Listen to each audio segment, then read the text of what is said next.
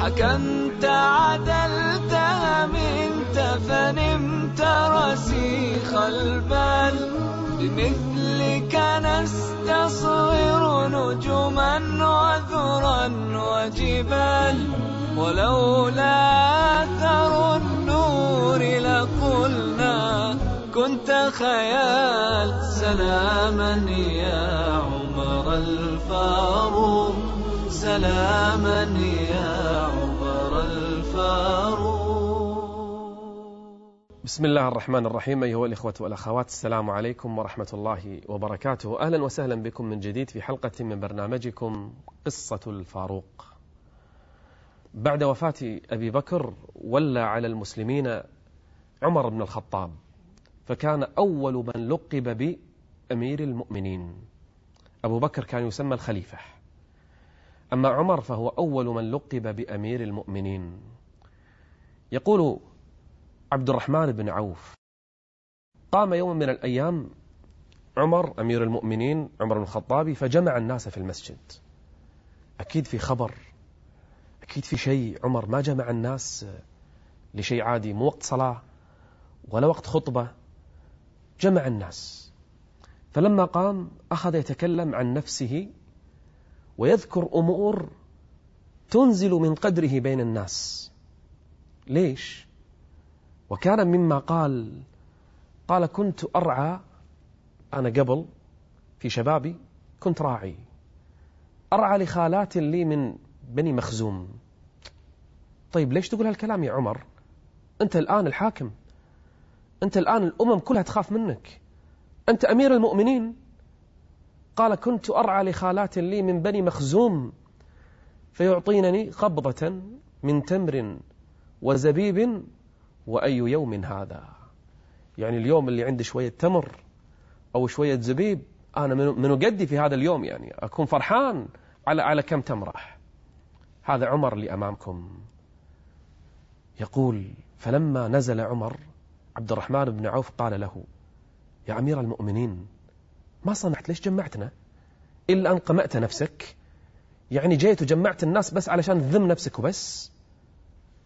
قال يا يا ابن عوف خلوت بنفسي فقلت في نفسي إيه يا أمير المؤمنين؟ خفت يعني أن يكون في نفسي شيء وأعجب بنفسي فأردت أن أعرفها قدرها. تخيلوا عمر بن الخطاب يخطب خطبة كاملة بالناس بل بس علشان يوري الناس من أنا. ترى لا يغركم أني أمير المؤمنين. أنا كنت كذا وكذا وكذا وكذا. أبي أبيك تتخيل نظرة الناس بس. أي رفعة سيرفعه الله بعد هذا؟ لما الحاكم يجمع الناس ويقول لهم يا جماعة ترى أنا كان من ماضيي كنت إنسان فقير كنت فلاح كنت أشتغل عند فلان وفلان يعطيني هذا الراتب. ترى كنت ولا شيء. لما الحاكم يقول للرعية هذا الكلام بعض الناس يظن أن هذا في تنزيل من قدره. لا والله. ما تواضع أحد لله إلا ورفعه الله عز وجل. إنه الفاروق عمر. سلاما يا عمر الفاروق. سلاما يا عمر الفاروق. أحد أصحابه اسمه الجارود. كان يمشي معه يوم من الأيام في طريق. فرأى عمر عجوزا في ناحية الطريق جالسة فسلم عليها عمر وردت السلام. ثم قالت انتظر يا أمير المؤمنين. فتوقف عمر ومعه صاحبه والعجوز جالسة. فقالت أذكرك كنت تسمى عمير تلعب مع الصبيان في سوق عكاظ. ترى أنت أمير المؤمنين كان يسمونك عمير. حتى عمر ما كان يقولون لك.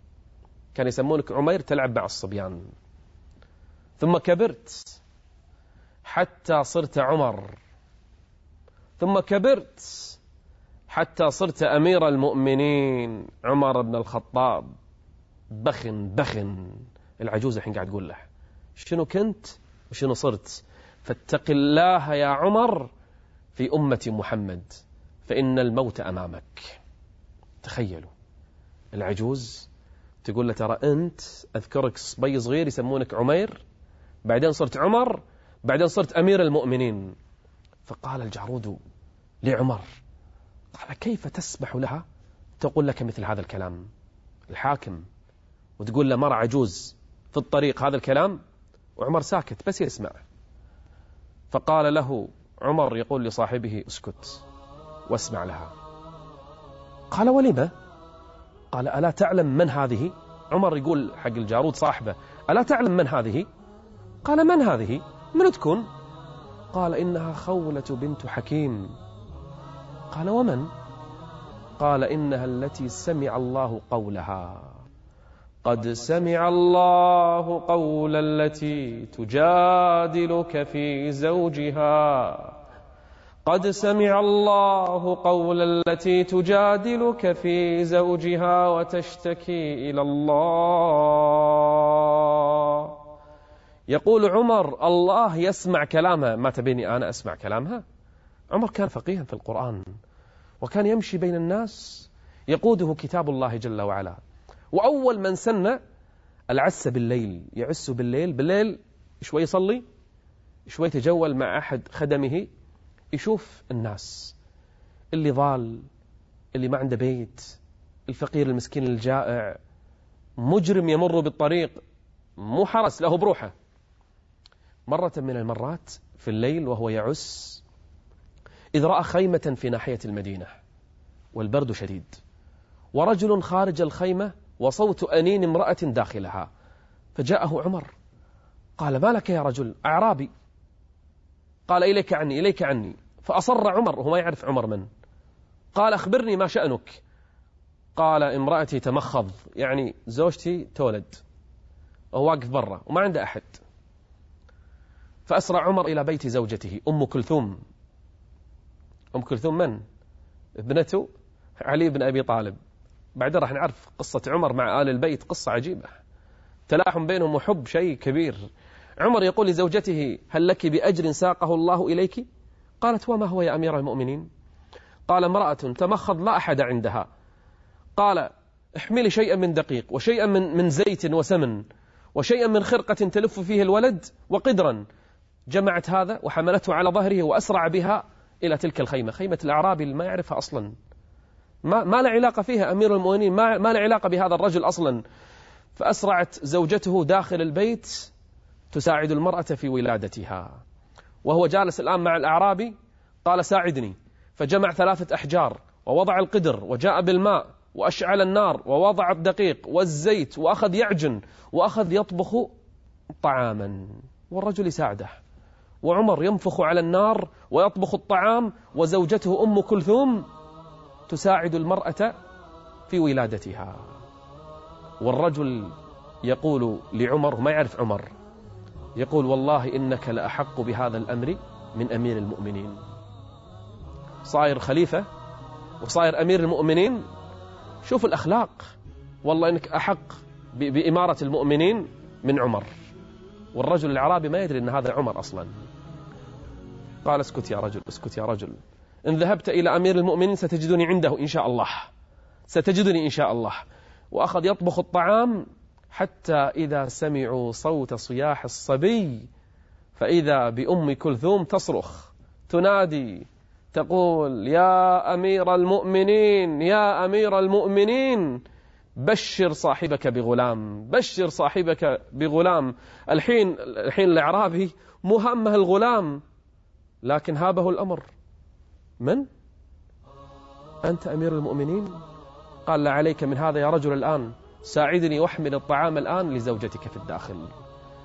الرجل الآن سمحا وطاعة سمحا وطاعة ما يدري أن الذي طبخ له الطعام أمير المؤمنين. والتي ساعدت الزوجة زوجة أمير المؤمنين. سيدة المجتمع في ذلك الزمان. هكذا كان عمر. ما صار أميرا للمؤمنين ليرى نفسه على الناس أو ليتكبر عليهم كلا وربي. عمر بن الخطاب ما زادته إمارة المؤمنين إلا تواضعا وذلا لأهل الإيمان. فسوف يأتي الله بقوم يحبهم ويحبونه. أذلة على المؤمنين.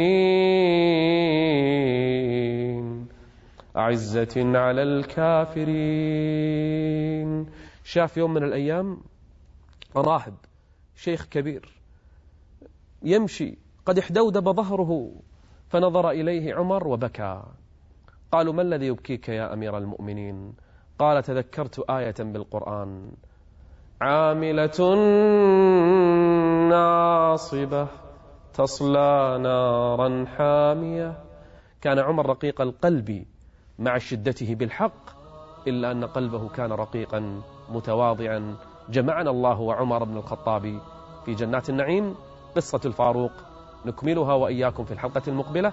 استودعكم الله والسلام عليكم ورحمة الله وبركاته.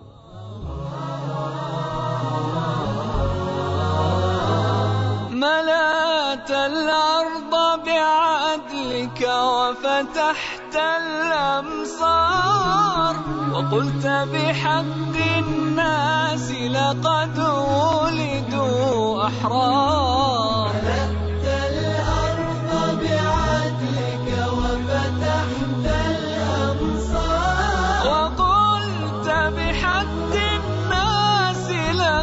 ولدوا أحرار